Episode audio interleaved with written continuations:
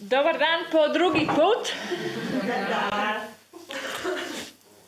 Dobrodošli ako ste u posjeti prvi put danas, ako mi je ovo prva lekcija. Šalim se. Znači, korak broj jedan. Eliminiraj žurbu. Zapisano. Zapisano.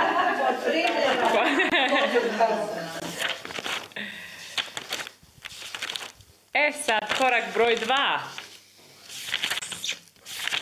Znači, sad smo u duhu, i kada rekla sam Ani u pauzi, ovo nije instant,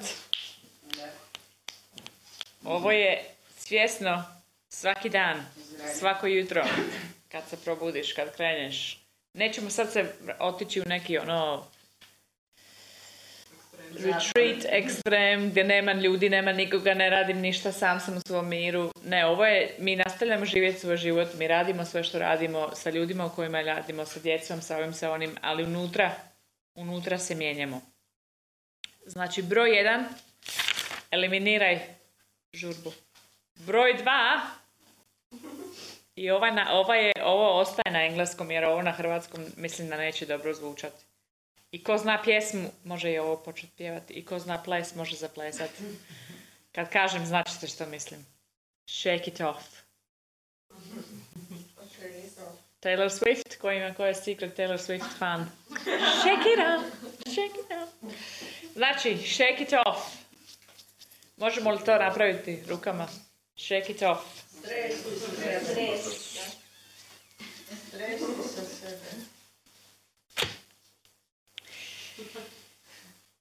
Postoji poglavlje u jednom evanđelju, ne znam koliko je evanđelja e, ta priča zapisana. Isus kaže učenicima, otiđite u grad, propovijedate evanđelje. Ako vas prihvate, super. Ako vas odbace, shake the dust off. Potresite prašinu.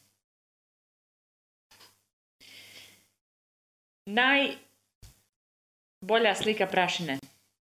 I u, u Bibliji prašina je ono od čega je čovjek bio stvoren. Znači piše u postanku da su mi stvoreni od prašine i da je onda duh duh sveti je udahnut u nas u tu prašinu i mi smo postali čovjek.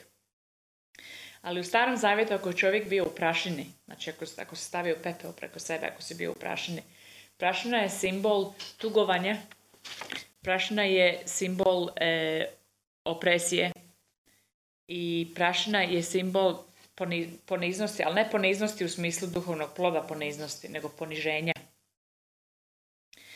I ono što piše u Bibliji da je kontra tome je to da Bog kaže on je onaj koji podiže tvoju glavu. Znači, he is the lifter of your head. I on je onaj koji te podiže iz prašine.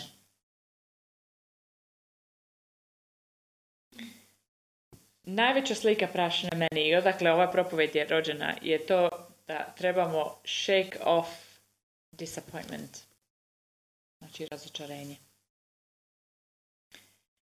Razočarenje je bilo što u tvom životu koje nije ispalo onako kako si ti zamislio.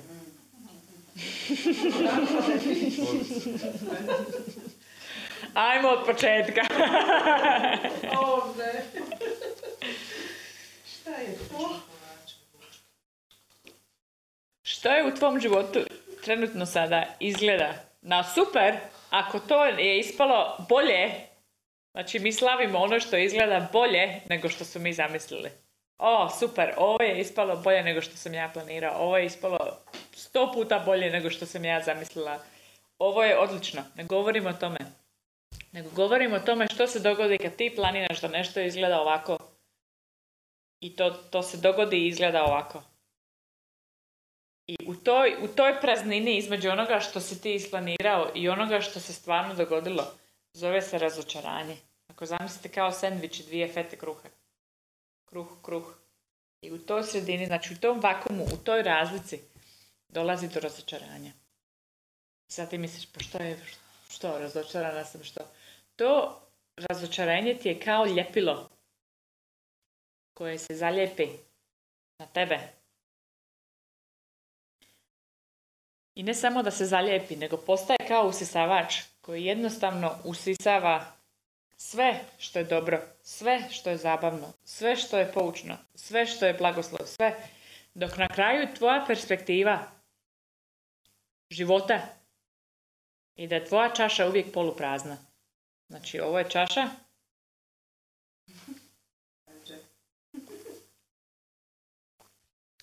Kako si? Dobro, ali. Kako ide? Dobro, ali. Kako posao? Dobro, ali. Kako brak, kako veza, kako prijatelji, kako djeca, kako sve. O.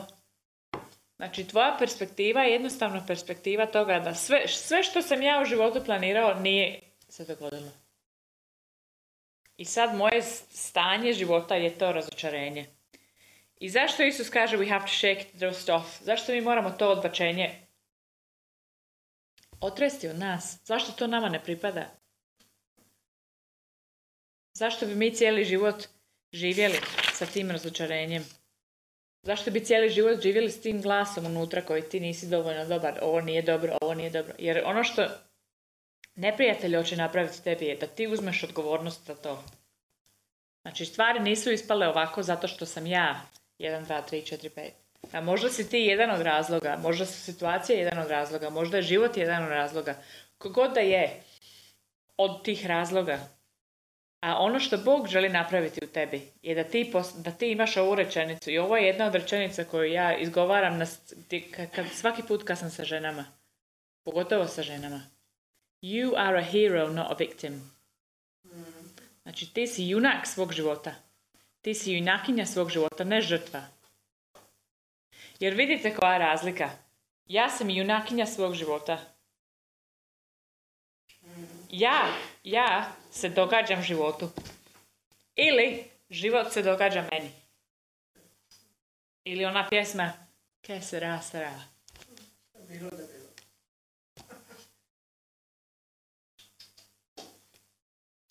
Ti si bolja nego što misliš da jesi. Ti imaš vrijednost veću nego što misliš da imaš. I ti si bolja nego što misliš da jesi. I bolje radiš nego što misliš da radiš. I bolja si kao osoba nego što se ti sam zamisliš.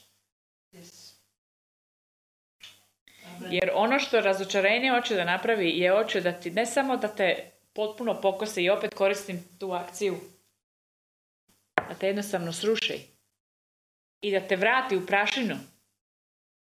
Znači da je tvoj cijeli život si u toj stanji, ako čitaš u, starom zavjetu kad su ljudi išli u, u, u tugu, su se prosuli pepelom.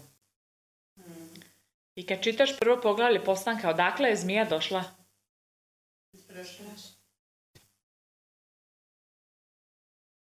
I u Novom Zavjetu, kad čitaš Isusa, kad ideš u kuću nečiju, kad sjedneš, noge ti se peru. Zato što su noge u.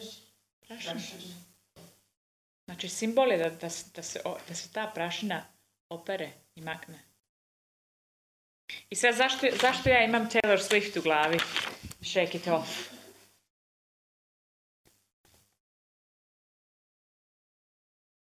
Zato što svakodnevno dolaze stvari koje se hoće zalijepiti. Svakodnevno. Osim ako ti živiš u nekom vakumu gdje nema televizije, nema Facebooka, nema Instagrama, nema ljudi, nema razočarenja, super. Ali za ostale nas svaki dan dolazi nešto što hoće da se priključi, da se priljepi. I ono što Duh Sveti hoće napraviti tebi je to da se ti jednostavno postaneš toliko svjestan onoga ako ti jesi u Kristu. Gdje je tvoja perspektiva, gdje je tvoja pozicija. Da jednostavno ove stvari ne mogu ostati u tebi. Postoji vrlo zanimljiv jedan stih u e, zadnjem poglavlju Joba. I govori se o duhu Levijatana, govori se o Levijatanu, jednoj zmiji. To je mješavina između zmije i nekog e, kuštera, nekog stvorenja u moru. Uglavnom, taj duh simbolizira duh koji dođe da, da jednostavno e, pokvari komunikaciju. Znači ja Snježani kažem crno, Snježana čuje bijelo. Ja tebi kažem, volim te, ti čuješ, mrzim te.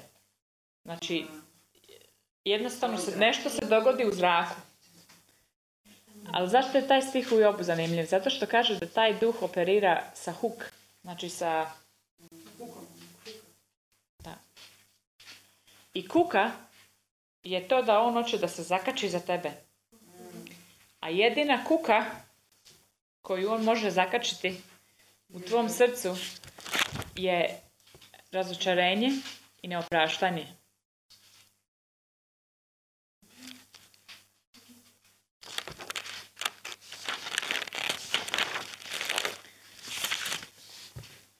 I zašto, zašto je to važno i zašto ja uopće o tome govorim?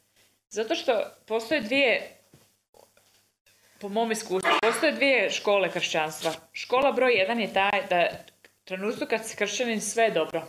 Sve je super, nema problema, nema ovisnosti, nema e, razvoda, nema bolesti, nema... Sve je super.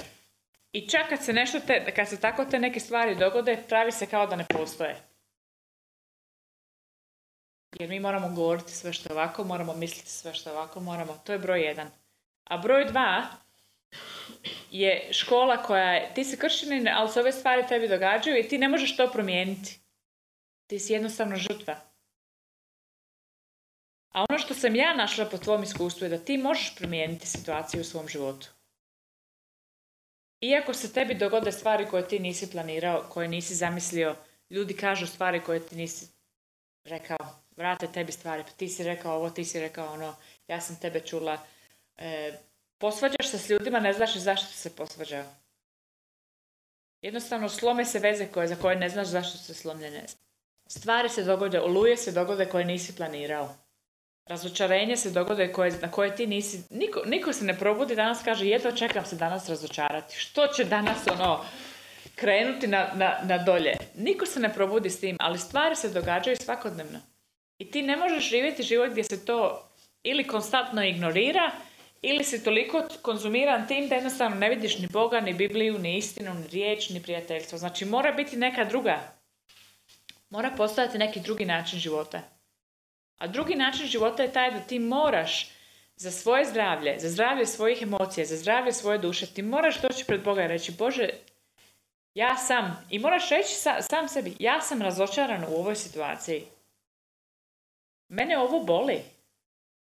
Znači ti nisi kršćanin koji jednostavno ignorira sve i kaže ja ne smijem ništa negativno reći, ja ne smijem ništa, e, ja moram samo najbolje govoriti, kad me boli ja kažem da me ne boli. Znate, znate o čemu govorim, svi smo odrasli u tim krugovima. Ti moraš otići pred Boga i reći Bogu, ovo su moji osjećaji, ja se osjećam da, da su me ove ljudi izdali, ja se osjećam da mi je ovo ukradeno, ja se osjećam da mi je ovo razočarenje, ali, ali, ali, ali, ali, ti moraš ostati i čekati na njegov odgovor. To me je razlika.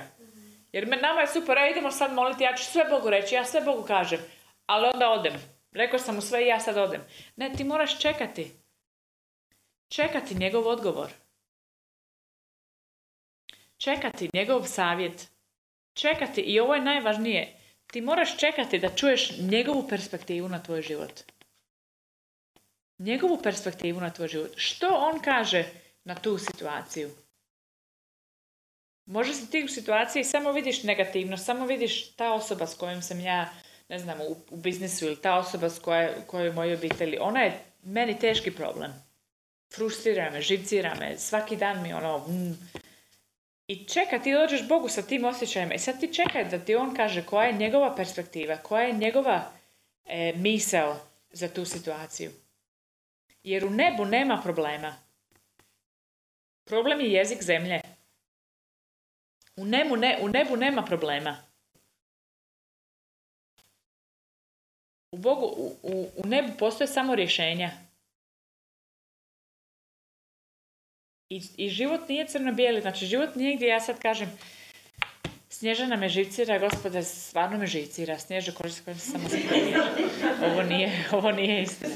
Baš me živcira, ono, učini nešto, please. I sad odjednom Snježana se ono, nema je. Problem je riješen.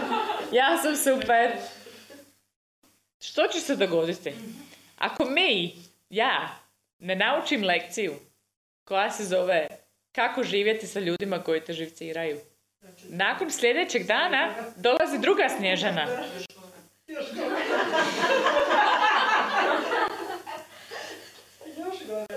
O, što je ovo sada? Opet, opet ja idem Bogu, gospode, Helena sada se pojavila.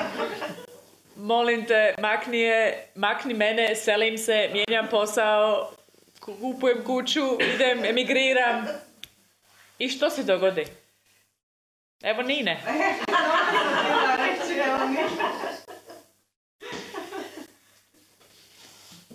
I to je jednostavno, ja, ja ne mogu sada i ne želim, ne, neću vam propovijedati bajku. Gdje svi ljudi koji vas živciraju jednostavno nestanu. Ali bajka je u ovome da se ti mijenjaš. I gdje je meni nekad snježena smetala, sad to uopće ne primjećujem više. Nije mi na radar uopće. Zato što sam ja drugačija. I zato što ja nisam osobno uzela ja nisam osobno uzela to razočarenje. I rekla, I rekla da je to moj problem. Znači, nemojte živjeti u, u situaciji gdje se jednostavno misliš da je sad kršćanski život jednostavno super. Ono što je super je rješenje koje tebi Bog daje za tvoju situaciju. On je savršen, on je dobar, njegovi planovi su savršeni. Njegova rješenja za tvoju situaciju je savršena. Njegova ljubav za, za tvoju situaciju, za tebe je savršena. Znači, to je, on, to je ta promjena koja se događa u nama. I ta kuka je to što neprijatelj hoće da u nama bude nešto što je ili osuda ili neopraštanje ili... I ja imam jako jednostavnu definiciju neopraštanja. Hoćete da čujete moju definiciju neopraštanja. Kako znate da li ste nekome oprostili? Ako ja spomenem tu osobu i u vama nema ništa, nema iznutra. Nema ništa u tebi što ono... I opet, ovo je nevidljivo. Ovo nije nikome, ovo neće biti razgovor sa, između nas dvije. Ovo je unutra u tebi. Kad ti čuješ da neko, neko, nekome dobro ide, ili neko je blagoslovljen, ili neko, a ta osoba je tebi bila i bezobrazna, i ukrala, i i sad čuješ, a, ne znam, vjenčali su, dobili dijete, kupili ku... I ti u tebi ono, a, mm, kuka. Kuka. I ti ne možeš to sam, ne, nemoguće. Nemoguća misija da ti sam u svojoj snazi oprostiš. Nemoguća misija. To mora biti nadnaravno oproštenje. Nadnaravno oproštenje. Nadnaravno oproštenje. I opet, ovo nije korak gdje ono instantno. Ti možeš reći ja njima opraštam, ali te emocije ako su tu ti moraš nastaviti s tim. Do trenutka kad ti toliko, toliko, si, opro, toliko si im oprostio da Isus kaže sad ih počneš blagoslivljati. Znači ti njima želiš sve najbolje. Oni, ta osoba nema pojma o čemu se radi. Ti da njih vidiš u supermarketu, u šparu ili gdje god, u konzumu, gdje god ideš u shopping na pijaci, oni nemaju pojma da je u tebi ta borba. Ali ti znaš. Ti znaš razočarenje, ti znaš borbe, ti znaš suze koje si plakao kod te situacije, ti znaš pare koje si izgubio, ti znaš. Ti znaš. Ta osoba nema pojma, ali ti znaš kakva si osoba bio prije, tijekom toga i poslije. I jednostavno postaneš osoba koja zna gdje je kuka, ja je vadim. I taj duh se onda ne može zakačiti. Jer nema tu ništa. Znači, tvoj život je cijeli shake it off, shake it off, shake it off, shake it off, shake it off, shake it off. Jel tebi to ne pripada?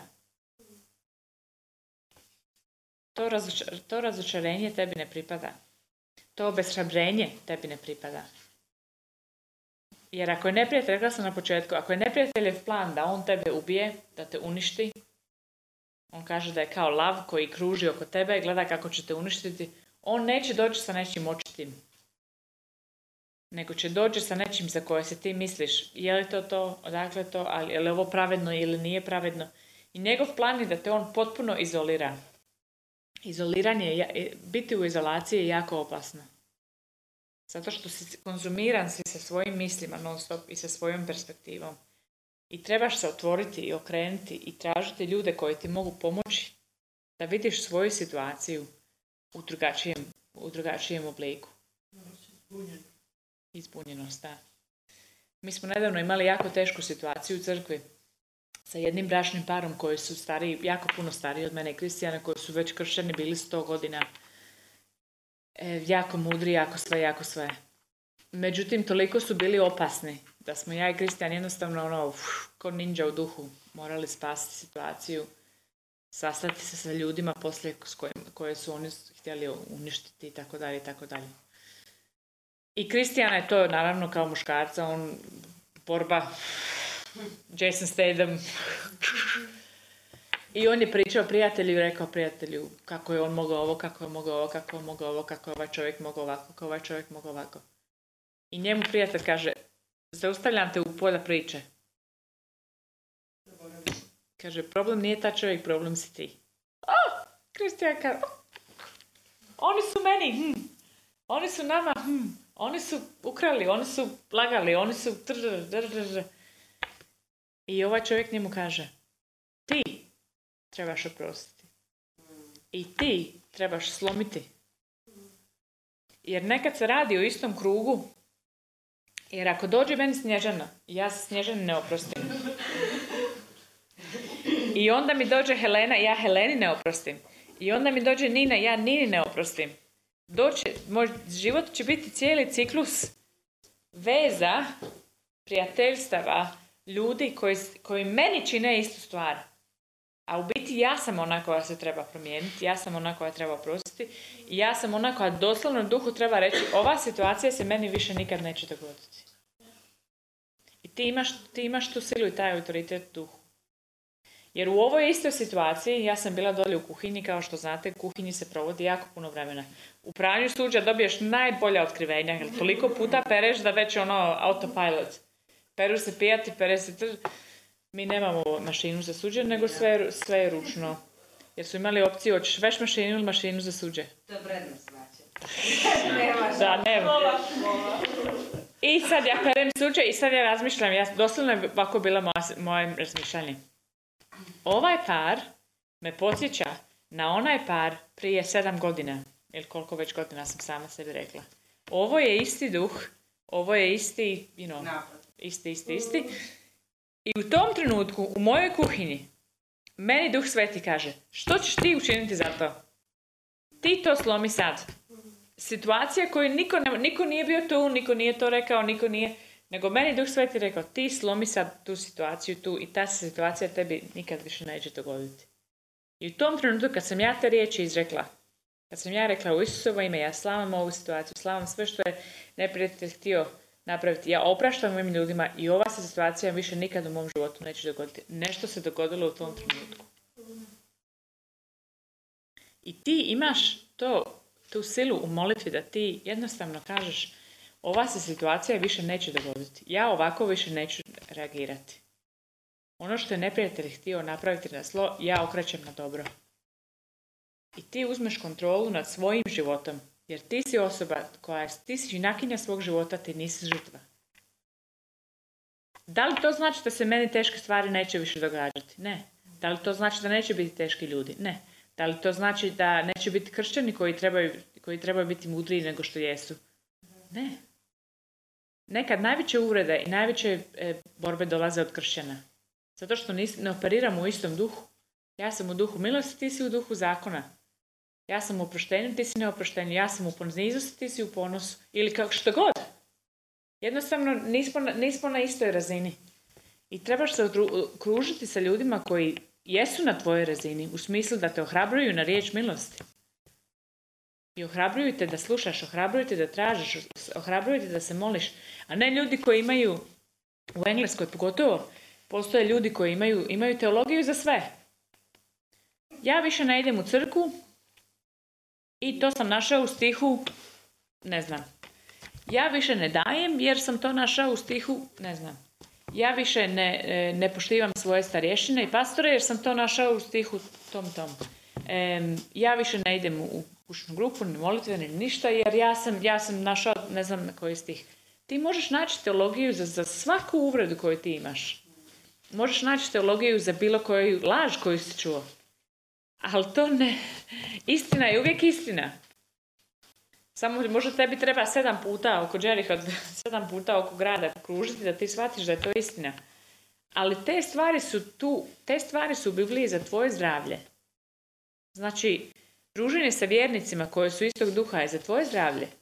Postoje ljudi koji su rekli, ba, ja ne idem u crkvu jer god idem, ne sviđa mi se, ne znam jeste vidjeli na, na, na YouTube, ima jedan smiješan kršćanski komedijaš koji je baš napravio video o tome kako ljudi posjećuju razne crkve. I kako što im se ne sviđa. E, sjedalica mi se ne sviđa, crna je, ja sam htio da bude bijela. Vaza mi se ne sviđa, htio sam da bude u žutim cvjetovima, ovo je u bijelim. E, ne sviđa mi se e, boja njezine Biblije, htjela sam da bude zelena, ona crvena. Znači, postoje ljudi koji jednostavno imaju teologiju u tome da e, ja ne mogu naći dom. Ja ne mogu naći gdje pripadam. Ja ne mogu naći... nađi jednu osobu. Nađi dvije osobe. Ne radi se o brojevima, nego se radi o tome da ti nisi sami, da nisi izoliran. Znači, nađi osobe. Daj Bogu svoje financije. Daj Bogu, Bogu svoje emocije. Daj Bogu, znači tvoj život cijeli postane dobrovoljni prilog. Financije su samo jedan dio toga, ali tvoj život cijeli postane dobrovoljni prilog. Znači nemoj, nemoj raditi teologiju, nemoj se parkirati u uvredama. I nemoj se parkirati u razočarenju. Jer to, to, je, to bi bio najbolji, naj, najbolji e, rezultat za neprijatelj bi bio to da ti zatvoriš Bibliju, zatvoriš sve i nikad se ne pojaviš više nikome. On je pobjedio. Nemoj mu, to dati. Ti si junakinja, ti biraš svoj život, ti izabereš što hoćeš i ti imaš to, tu silu, to pravo, taj autoritet. To je tvoje u Kristu. Znači, korak broj jedan, eliminiraj žurbu. Korak broj dva, otresi prašinu.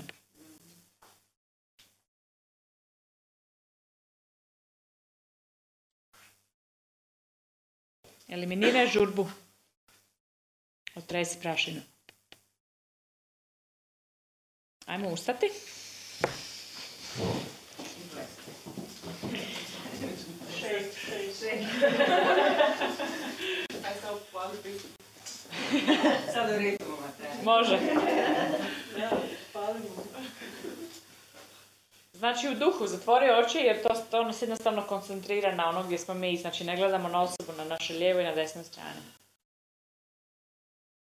I jednostavno u duhu otresi ono što ti misliš da se zalijepilo na tebe, a tebi ne pripada. Duše sveti, hvala ti da, da ti si onaj koji si uvijek za nas. Ti nas ljubiš, ti nas voliš, tvoji planovi su dobri. Planovi koji nam donose nadu, planovi koji nam donose budućnost. Hvala ti da ti nisi onaj koji se raduje kad, se, kad smo mi povrijeđeni. Ti si onaj koji nas tješi. Ti si onaj koji donosi pravdu. Gospode, hvala ti da mi možemo u tebi oprostiti ljudima. Ne u našoj sili, ne u našoj snazi, ne u našoj volji, nego nadnaravno.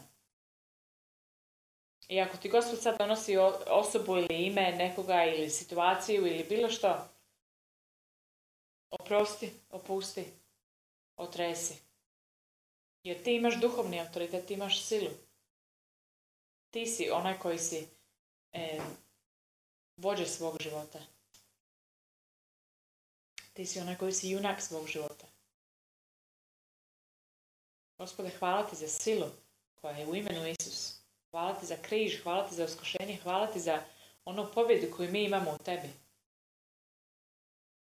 I hvala ti da mi ne, ne, trebamo biti oni kršćani koji ignoriraju razočarenje i bol i povrede i uvrede, ali možemo biti oni koji dobivaju pobjedu u tim situacijama. I hvala da nas ti jačaš. A doslovno vidim sliku cementa sada. Da vas gospod jednostavno toliko gradi da ćete biti učušćena kula.